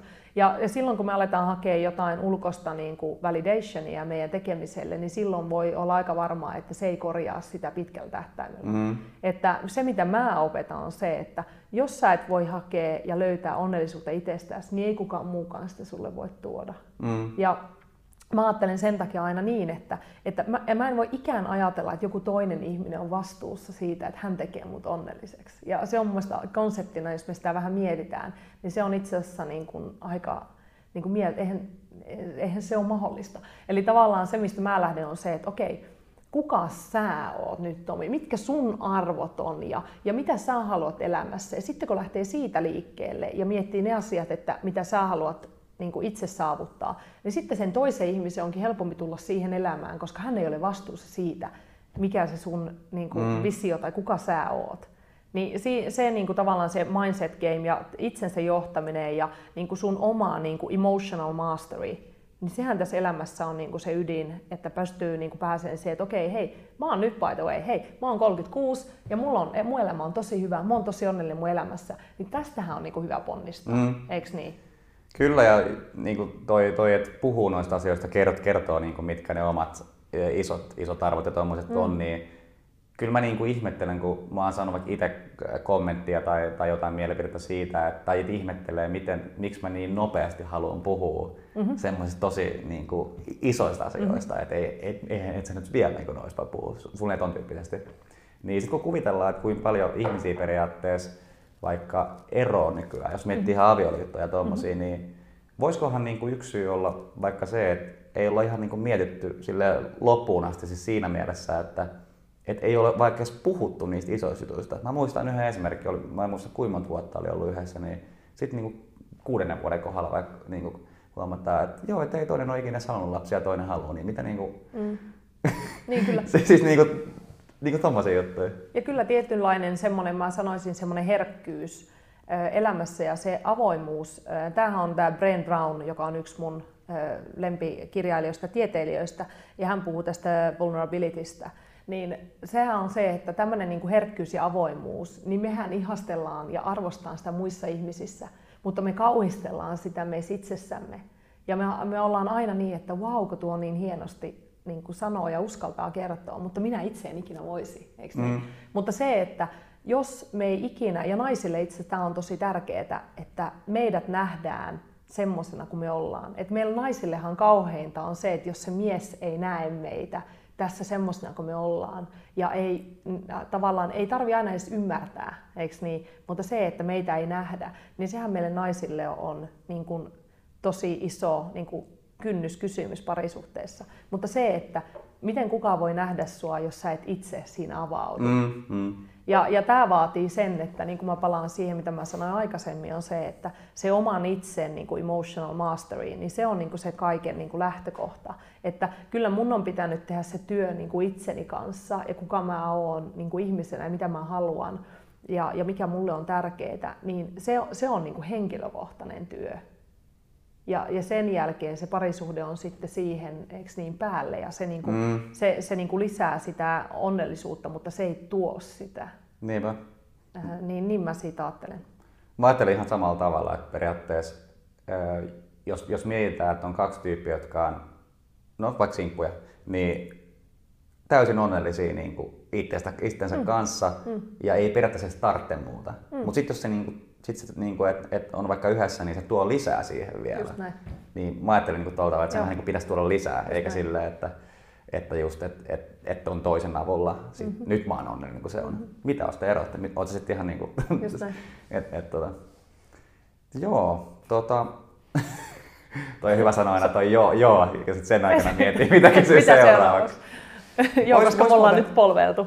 Vois hyppää niin kuin ihan iso askel taaksepäin ja mm-hmm. mennä siihen sun ihan origin story vielä niin kuin lisää, niin sä olit siis Kokkolasta mm-hmm. ja, ja no oikeastaan kerro vähän siitä, vaikka niin kuin, Kokkolan ajasta ja milloin, milloin sä siis lähit pois? Mä, se... No siis mä silloin lähdin sitten ylioppilaaksi kirjoittamisen jälkeen. Joo. Ja että Kokkolassa siihen asti asuin ja tein mun balettanssijan opinnot myös siellä balettiopistossa. Ja sen jälkeen sitten muutin Helsinkiin. Siinä mä olin sen pienen pätkän sitten New Yorkissa siellä New Jerseyssä au Ja sitten muutin Helsinkiin ja pääsin sitten kauppikseen seuraavan kesän, kun ryhdistäydyin. Ja, ja luin pääsykoekirjat niin monta kertaa, että meni kaikki aivan oikein. Yksi virhe tuli siinä pääsykokeessa. Mä olin silleen, että nyt, nyt niin kuin, hei, nyt tehdään tämä homma. Että oikeastaan niin kuin siitä, no se on niin kuin lukioaika ja yläasteaika, niin, ja tietysti mun nuoruutta väritti paljon se, että, että mä olin paletissa ihan pienestä tytöstä pitäen. Ja tota, se on ehkä kertomisen arvoinen tarina siinä mielessä, että kun mä viisivuotiaana näin ensimmäisen kerran palettia, niin mä sanoin sen esityksen jälkeen mun äidille, että musta tulee palettanssia. Ja mm-hmm. mä haluan varvastaa sut ja milloin mä aloitan. Ja ehkä mun äiti ajatteli siinä vaiheessa, että nyt oli sen verran päättäväisyyttä, että parempi viedä tyttö tanssimaan. Ja sitten mä aloitin baletin ja se oli alkuun, se on aika tylsää. Että se oli ehkä itselle semmoinen, että, että mä luulin, että siellä tota, niin, tehdään mitä mielenkiintoisempia askelsarjoja, mutta sehän alkuun semmoista työstöä ja aika pitkälle niin kuin samojen kuvioiden, muutaman kuvion hinkkaamista ja lisäksi siellä pitää olla hiljaa niin se oli mulle välillä sellainen kombinaatio, että mä istuin aika paljon alkuun siellä nurkassa, koska mä en osannut käyttäytyä. Mutta sitten kun siitä pääsi muutaman vuoden eteenpäin ja alkoi se materiaali siinä muuttumaan paljon monipuolisemmaksi, niin kyllähän se tanssimaailma vei mukanaan. Ja tietysti jos miettii, että, että parhaimmassa, niin kun, parhaimpina aikoina treenaa kuusi päivää viikossa, ja sen lisäksi siinä on niin kuin normaalin tunnin lisäksi myös kaikki nämä tämmöinen repertuaari, eli kaikki harjoitellaan erityyppisiä koreografioita ja valmistellaan esityksiä näin, niin tietysti se on niin kuin useamman tunnin panostus. Niin tämähän sitten vie aikaa siltä kaikilta muulta, mitä monet nuoruudessaan teki. Et sillä tavalla mä olin aina niin kuin siinä mun harrastuksessa tosi kiinni. Ja mulla oli siihen taas, niin kuin puhutaan sitä burning desire, niin mulla oli se sitä, var, sitä, sitä balettia kohtaan ja, ja se ehkä, mikä oli siinä, mikä on niin kuin paljon vaikuttanut mun myöhempään elämään, oli se, että niin kuin huomaat, huomannut, mä oon aika pitkä, mä oon 76 senttiä, mikä on 5.9 tuumissa. Niin, ja sitten mä kasvoin yhtenä kesänä niin kuin valtavasti pituutta, ja sitten myös mä en ole niin balettanssijat yleensä niin, kuin niin pieni kokoisia. Ja, ja se, että se mikä tuli itselle siinä 12-vuotiaana, niin tiedät sä, mä en mahtunut enää siihen palettitanssian muottiin. Ja siinä vaiheessa mun piti alkaa miettimään, että, että mä en halunnut antaa mun unelmasta, niin kuin en halunnut luovuttaa. Ja sitten mun pitää miettiä, että okei, että mitä muuta annettavaa mulla on, koska mun täytyy tehdä, kompensoida sitä, että mä en mahdu tähän niin kuin siihen raamiin, mikä palettanssijoille on. Ja siinä vaiheessa piti tehdä se mindset-työ, että mä pystyn tähän, mm-hmm. vaikka mä en oo kaikista pienin tai vaikka mä en oo täällä kaikista hoikin tyttö. Ja se oli niin kuin aika, niin 12-vuotiaana, jolloin yleensä leikitään barbeilla eikä tarvitse miettiä niin kuin omaa ulkonäköä, niin se oli niin kuin aika iso koulu. Mutta mulla oli niin kova niin kuin se halu siihen ja pärjätä ja tehdä ja, ja, ja olla siinä tanssissa mukana, että sitten pikkuhiljaa niin se alkoi, tiedät sä, niin se eteni niin kuin mielettömästi, että mä sain, niin aloin onnistumaan, koska mä aloin kehittää eri tavalla itteeni. Eli mä kehitin itteeni erimmäisen esiintymisen suuntaan, ja sitten siihen, että mä treenasin tosi paljon esim. hyppyjä, piruetteja ja, ja sitä kautta, niin kuin, että mitä mä voin tuoda lisää siihen. Niin tämä oli ehkä semmoinen, että mikä noin myöhemminkin, niin mä aina mietin, että hei, jos mä 12-vuotiaana on sille miettinyt, että mulla ei ole niitä ulkoisia ominaisuuksia, mitä paletissa vaaditaan, mutta mä halusin niin olla tanssia ja I made it work, niin mitä mä voin nyt tehdä silleen, että jos mä 12-vuotiaana on tästä selvinnyt, niin kuin, niin kuin nytkin, tiedät aikuisella, niin mä pystyn uudestaan niin kuin teet sitä mun mielen niin kuin ohjelmoimaan niin, että mä pystyn tekemään tämän. Niin se oli ehkä semmoinen niin tosi iso oppi, tai on, onkin, joka on tullut sieltä nuoruudesta, joka kantaa edelleen tähän päivään. Ja, ja mä monesti, meillä on monia versioita meistä itsestämme, niin se tanssia-versio musta on yksi mun parhaimmista versioista, mitä musta on olemassa. Niin mä yritän entistä enemmän tuoda tätä versiota musta niin kuin myös mun muuhun tekemiseen. Ja nyt mikä on aika ihanaa, niin tämä mun uusi Wonder Woman Tribe ja mun oma firma antaa myös mahdollisuuden siihen. Niin se, se on ollut niin kuin, että ensimmäistä kertaa, tiedätkö, multa on kysytty niin monta kertaa, että Anna, että it doesn't make any sense that you're consultant and a dancer, like it doesn't make any sense. Niin nyt vihdoinkin on silleen, että musta tuntuu, että ihmiset voi olla siellä, että aa, okei, okay, että nyt tämä niin kuin make some sense. Äh, niin se tuntuu itselle myös tosi hyvältä, että, että se on niin kuin, näitä suuria tämmöisiä niin kuin elämäoivalluksia jo aika nuorella iällä, johon ehkä myöhemmin vasta on osannut sitten itse laittaa sen niin kuin oikeaan kontekstiin. Mm. Jos miettii niin kuin, ei vielä opiskelua, vaan niin kuin lukio ja sitä aikaisemmin, mm. niin, tai no ala, yläaste varmaan enemmän, niin, niin kun sulla oli toi baletti ihan selkeä se sun mm. juttu, mm. niin oliko sulla, tuntuiko koulu vähän niin kuin sellaiselta, että et, et ei välttämättä niin paljon niin, niin kuin miettinyt sitä, kuhan päästä tota balettia tekemään? Oliko sulla mitään mm. ton tyyppistä? No, mä oon ehkä vähän tämmönen kiinnostunut aika monesta asiasta, niin kuin mä tiedän, että moni muu on kanssa, ja sitten ne on silleen, että hei, pitäisi olla kiinnostunut vaan yhdestä asiasta, että ei voi olla näin niin kuin laaja-alaisesti. Niin mä tykkäsin aina kyllä koulusta, ja kielistä erityisesti. Niin kuin mä sanoin, että mulla on ollut se palo niihin vieraisiin kulttuureihin, niin mä tykkäsin tosi paljon kielistä, ja opiskelinkin useampaa neljää. Ja ehkä mä oon aina ollut semmoinen aika kiinnostunut kaikesta, että mä oon aika curious luonne, että mä haluan niin kuin tietää asioista. Niin mä oon aina viihtynyt koulussa.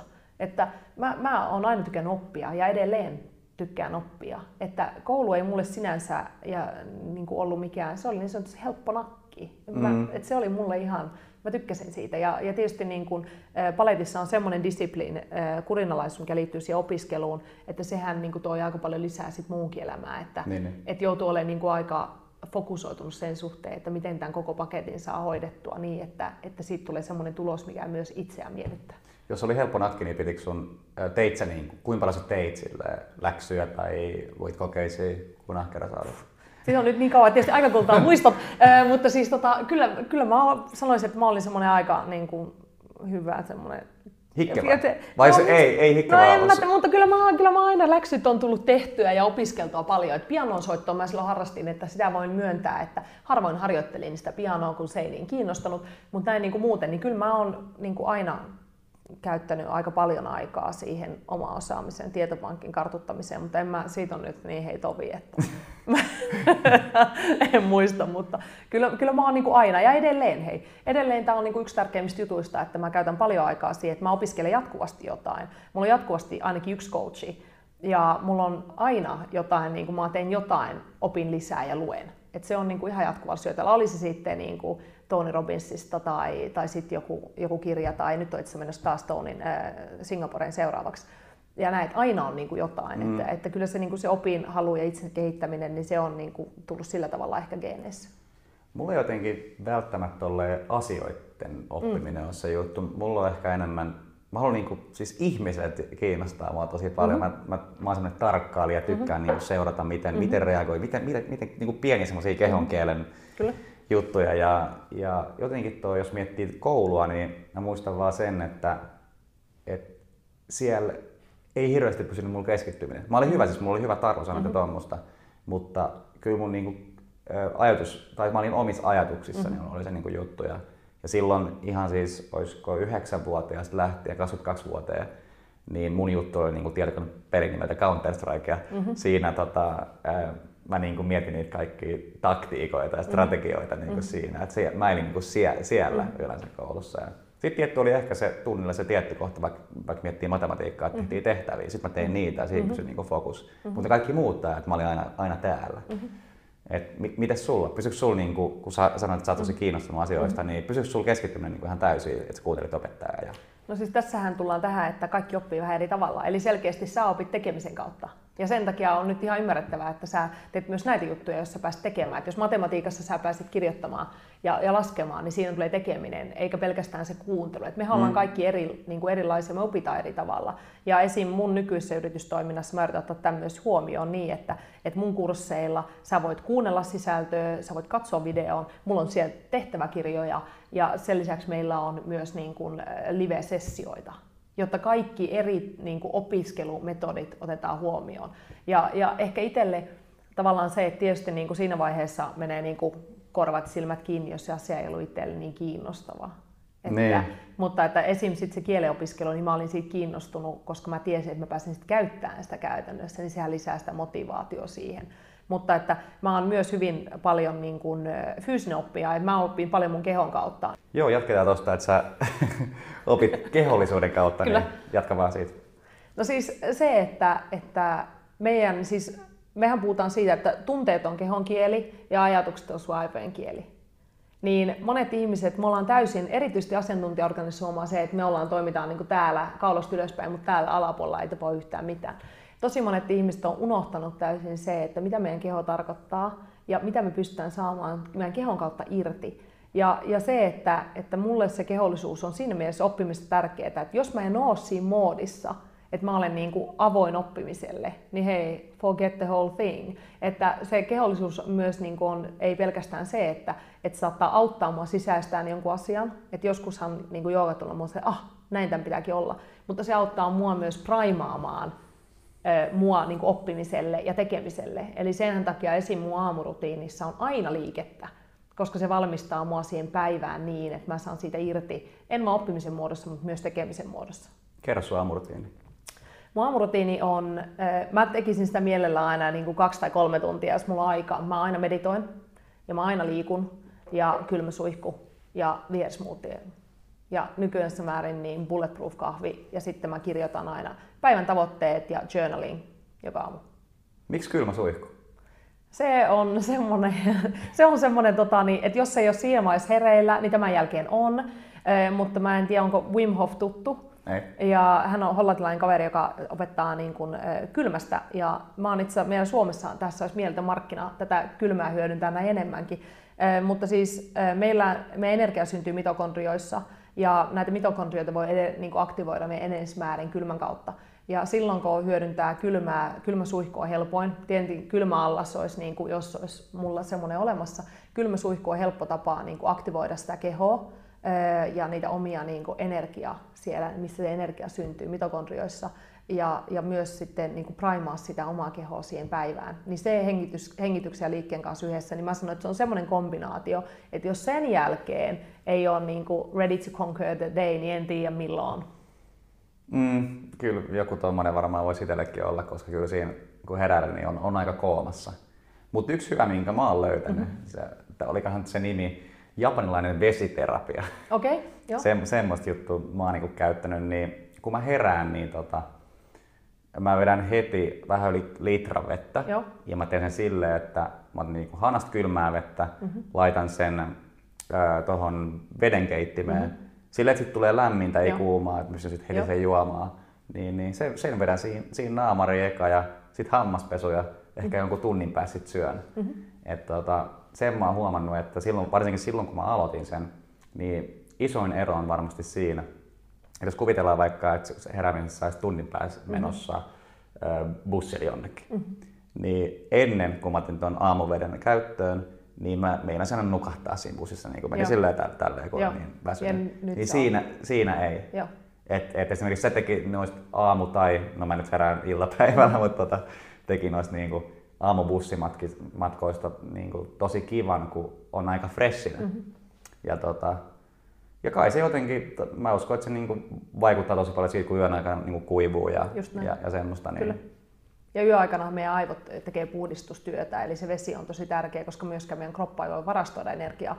Mutta että yleisesti mä ajattelen niin, niin kuin nyt säkin oot huomannut, että win the morning, win the day, niin se aamurutiinilla on, niin on mieltään tärkeä merkitys siihen, kun päivä sujuu. Että mä oon aika tarkka siitä, mutta nyt just kun ollut lomalle ja on täällä, niin tämä välillä tuntuu, että rutiini lentää ikkunasta, mutta 80-20, että jos niin kuin pääosan ajasta pystyy sitä noudattaa, niin se on niin kuin yksi tärkeimpiä menestystekijöitä, mitä mulla on mun elämässä aivan varmasti. Ja yksi, yksi mikä mä oon huomannut tuohon just aamuun liittyen, niin kun mä herään kuitenkin siinä puolen päivän aikoihin, niin talvella, kun Suomessa on se pieni ikkuna, Joo, milloin on valoa, niin mä herään Joo. aina, kun on valoa. Joo. Ja se on mun mielestä jotenkin, Joo. tai mitä on kuunnellut muiden juttuja, niin se vähän niin kuin masentaa, tai mm-hmm. saattaa masentaa, mm-hmm. jos, jos herää, tai et, et sä menet töihin, niin on pimeätä, mm-hmm. sä tulet himaan, on pimeätä. Niin mm-hmm. mä oon ainakin itse suunnitellut noin aikataulut mm-hmm. silleen, että... Se on hyvä, jos voi. Mm. Milla, millaisilla aikatauluilla sä herät? No mä oon aamuvirkku, että mä yritän herätä aika aikaisin, että mä oon yleensä sellaista niin viiden luokkaa aamulla. Mutta mä menen kyllä aikaisin sit nukkumaankin, että mä olen kymmenen maissa nukkumassa. Et mä oon aika tämmöinen, mä sanon, että mä oon mummu. Mutta seitsemän tuntia riittää vai? Joo, se on mulle semmoinen aika sopiva ollut. Mulla oli joskus siis, mä elin vähän samanlaisia rytmiä, että mä heräsin viideltä. Joo. Niin kuin itsestään, mutta se vaati sen, että menin kahdeksalta nukkuun. Okay. Tai kahdeksan, yhdeksän, yhdeksän suunnilleen. Mutta se on vähän se oma rytmin löytämistä, että sitä mä oon nyt tässä seurannut ja tietysti niin kuin, nyt kun on oma firma ja on yrittäjänä, niin nythän tietysti se tekeminen on niin kuin tosi tärkeää niin silloin myös se lepo on entistä tärkeämpää, että, että siitä en kyllä niin kuin luovuta ja, ja pidän aika tarkasti kiinni siitä, että siinä on niin kuin se rutiini, niin kyllä se seitsemän tuntia tuntuu riittävän. Mm. Tuollaisia rytmejä varmaan riittääkin. Mm. Mä, itse asiassa mä oon testaillut jossain vaiheessa, niin kuin, että, että miten, millainen, tai että millä rytmeillä se niin kuin, homma toimii. Ja mulle on periaatteessa noin kaksi ääripäätä, että joko mm-hmm. tosi aikaisin ylös mm-hmm. tai tosi myöhään nukkumaan. Joo. Se normi, että herää vaikka 7-8 aikaa, ei toimi yhtään. Mä oon ihan sikaväsynyt niin kuin koko päivän. Onko sä, millaisille, oot sä erilaisia testannut tai?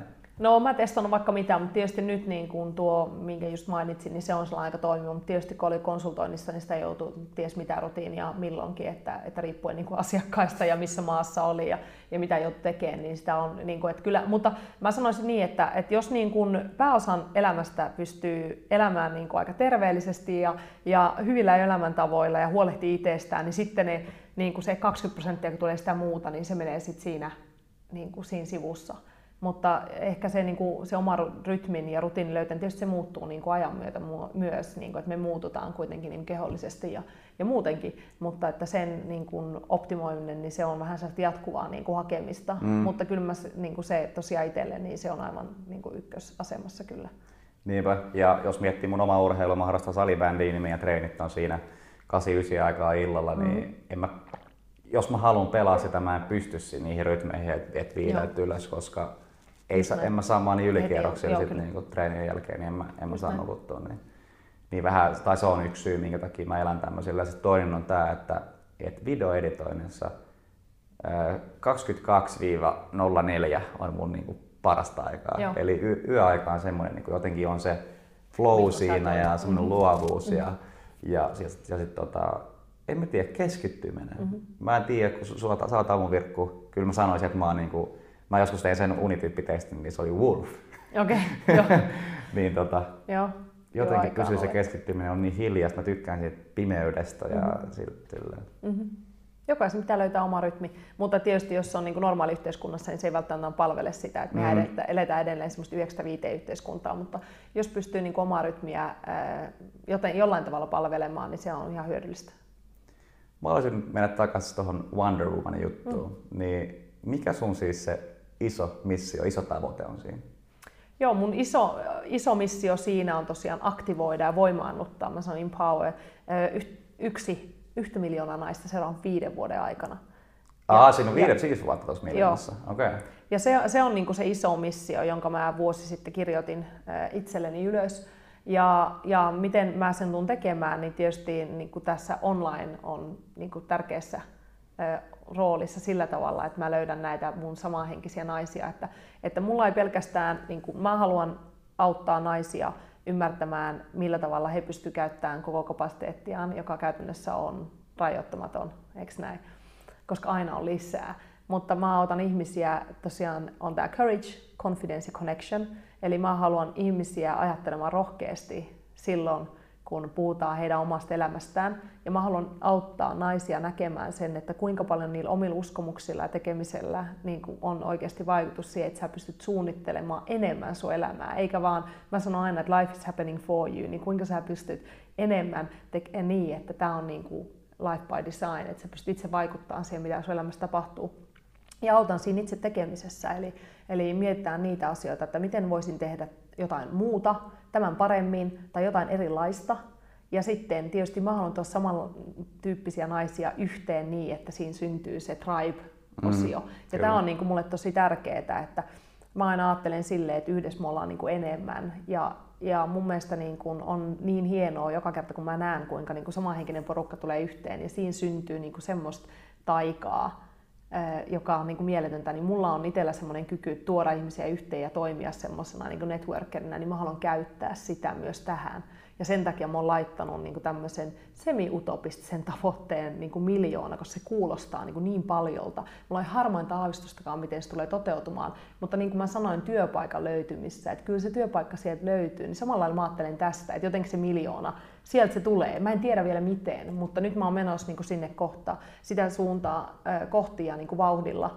Ja, ja siitä sitten lumipalloefektillä, niin eiköhän tässä viidessä vuodessa jotain ehdi tapahtua. Niin ja ei se välttämättä, tai oisissa pettynyt, jos sä et sitä miljoonaa saa viidessä vuodessa?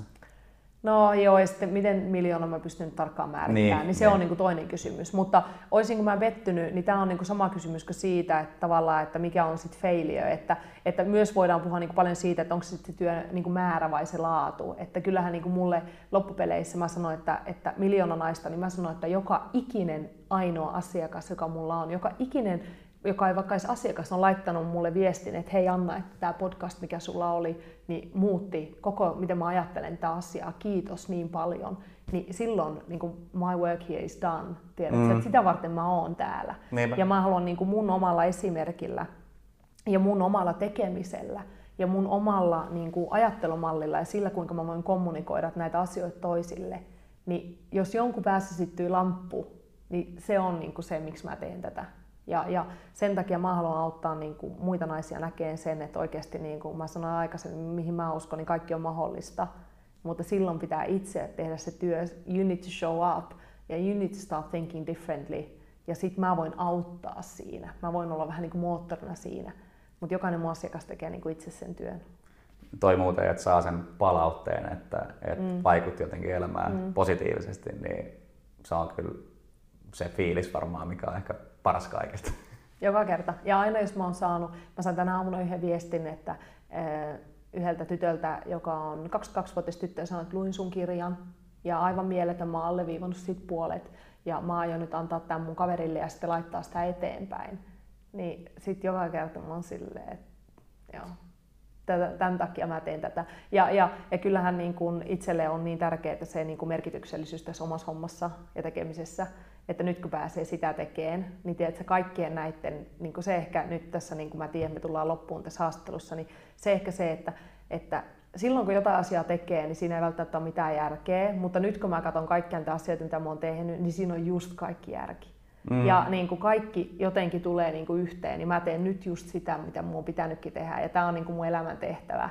Niin hei, kuinka hienoa, mutta hei, mä en myöskään voisi olla tässä, ellei olisi ollut kaikki ne ylä- ja alamäet tässä elämässä. Että mä oon kiitollinen siitä kaikesta, mitä mulla on tapahtunut, koska sen takia mä oon just se ihminen, joka mä oon tänään. Mä ajattelen ihan täsmälleen samalla tavalla noin molemmat pointit tuossa. Ja, äh, jos miettii tätä mun yrittäjähaastattelujuttua, mitä mä niinku mm. niinku haluan saada tässä mm. aikaisesti, niin se on nimenomaan just, just se, että et kun kuulee erilaisten ihmisten tarinoita, on ollut erilaisissa tilanteissa ja, ja tuommoista, niin semmoinen, joka pystyy samaistumaan johonkin Just ja ei ole vaikka lähtenyt toteuttaa itseään, niin sitten on silleen, että hei, et mulla oli tuommoinen tilanne, että ehkä mäkin voisin. Se on vähän niin kuin mun, mun pointti näissä, näissä, että tietenkin siis tykkään keskustella ja tuommoista, mutta se on se niin kuin ehkä se syvin, mm-hmm. että et mä haluan, että tämä pystyy auttaa edes, Kyllä. vaikka tämä haastattelu, että edes, edes Kyllä. yhtä ihmistä. Kyllä, just näin. Niin se, se, olisi, se on niin kuin se. Se on mun... meidän yhteinen tavoite Joo, kyllä. tälle. kuka tahansa se onkin. Joo, voisi mennä tota, haastatteluun. Itse asiassa ei mennä vielä. Kerro sun kirjasta. Aha, mun kirjasta. Ja. Joo, no siis viime vuonna, kun mä olin Balilla kuukauden opettelemassa käsille seisontaa, koska why not, niin siellä mä aloin tekemään muistiinpanoja ja sitten se alkoi vähän kääntyä kirjaksi. Ja niin kuin mä sanoin, niin mä kysyin mun kavereilta, että hei, että, että pitäisikö mun kirjoittaa tästä kirjaa. Tietysti mun kaverit sanoivat, että totta kai pitäisi. Ja, ja sitten mä kirjoitin ja tässä ehkä taas näitä omia uskomuksia voi haastaa niin, että kirjahan kuulostaa aika työläältä ja kannattaako nyt osaako ja ethän se ole kirjailija ja tiedät, että meillä on kaikkia näitä. Kolmes kuukaudessa kirja oli valmis ja se on itse niin omakustanteinen Amazonin kautta ja ensimmäinen 11. viime vuonna tuli ulos Wonder Woman Playbook, joka on mun kymmenen tapaa tai niin käy habits tapaa elämässä, mikä on tavallaan johtanut siihen, missä mä oon nyt.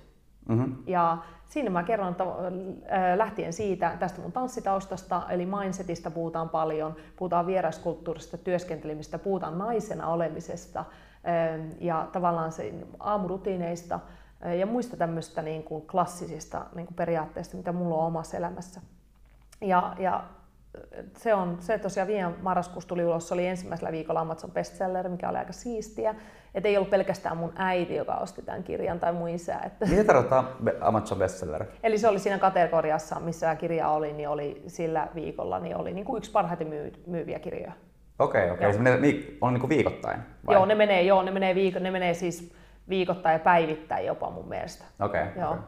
Niin kirja tuli ulos ja ja se oli ehkä semmoinen, mikä, mikä siinä kirjassa oli, niin kuin, siinä on niin kuin pari tosi hyvää juttua, on se tietysti, että se on niin kuin, ihmiset pystyy käy, lukemaan kirjan silloin, kun heille sopii, ja, ja se on Amazonista, eli se on niin kuin available worldwide, niin se on tosi hieno juttu. Mutta myös se, että se auttoi mua myös niin kuin kääntää mun tarinan semmoiseen muotoon, että se auttaa muita.